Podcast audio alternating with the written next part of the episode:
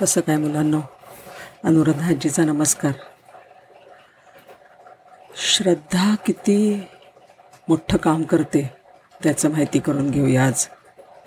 काय झालं जपानमध्ये एक लहान मुलगा होता. त्याचं स्वप्न होतं की कराटे चॅम्पियन व्हायचं.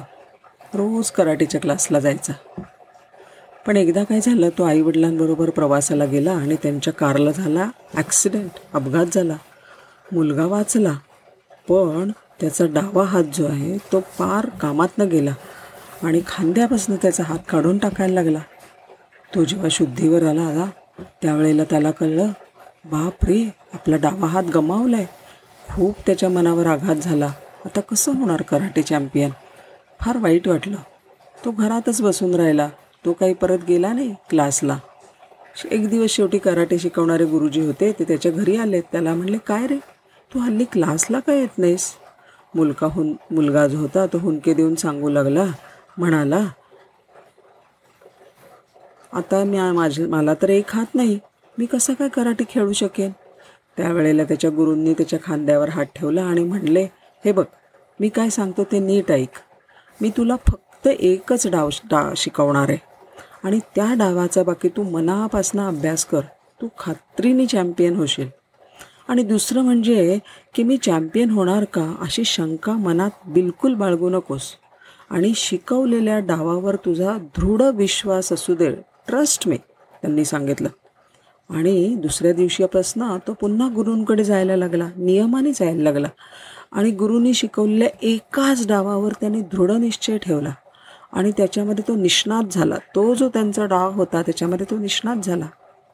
स्पर्धेचा दिवस उजाडला. हात नसलेल्या मुलाला बघून सगळ्यांना कुतूहल वाटलं आश्चर्य वाटलं. स्पर्धा झाली सुरू आणि मुलगा एका पाठोपाठ एक एका पाठोपाठ एक अशा सगळ्या स्पर्धकांना हरवत शेवटच्या स्पर्धेपर्यंत पोचला आणि ह्याच्या विरुद्ध खेळणारा जो स्पर्धक होता तो मोठा दांडगा होता. या दांडग्याला आत्तापर्यंत सगळ्यांना त्यांनी हलवलं ते ठीक होतं. पण आता ह्या दांडग्याला कसं काय तो पुरा पडणार? सगळे लोक हेच म्हणत होते बाप रे हा एवढा मोठा स्पर्धक आहे ह्याच्याबरोबर हा लहानसा मुलगा आणि ते सुद्धा त्याला डावा हात नाही कसं काय करेल? त्याने गुरूंचा सल्ला घेतला गुरु होतेच आलेले. ते म्हणले हे बघ जबरदस्त आत्मविश्वास ठेव आणि मी तुला शिकवलेल्या डावावर नितांत श्रद्धा ठेव. शेवटची स्पर्धा सुरू झाली आणि एका मिनिटातच त्याने त्या भल्या मोठ्या स्पर्धकाला पटकन हरवलं. आणि तो झाला चॅम्पियन. त्याचं स्वप्न पुरं झालं पण त्याला आश्चर्य वाटलं. तो पळत पळत सगळ्यात अगोदर गेला गुरूंच्याकडे. त्यांना पाया पडला आणि विचारलं गुरुजी हे कसं काय झालं हो? मला तर फक्त एकच डाव येत होता.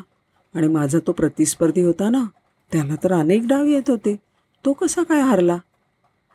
त्यावेळेला गुरुजींनी एवढं छान त्याला उत्तर दिलं. ते म्हणले बाळा तुला शिकवलेल्या डावामधनं निसटण्यासाठी तुझ्याच पती प्रतिस्पर्ध्याला एकच मार्ग होता.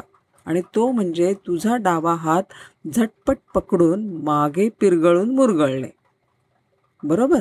त्याच्यासाठी तुला डावा हात पाहिजे. तुझा डावा हात पकडायचा आणि मागे घेऊन पुर मुरगळायचा. असाच फक्त त्याला एक मार्ग होता.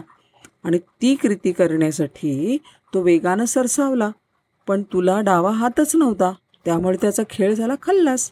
ऐकी नाही कशी गंमत आहे बघा की हे जे गुरु होते ते एवढे श्रेष्ठ होते की आपल्या शिष्यामध्ये असलेली उणीव काय आहे? उणीव ह्याचा अर्थ कमतरता.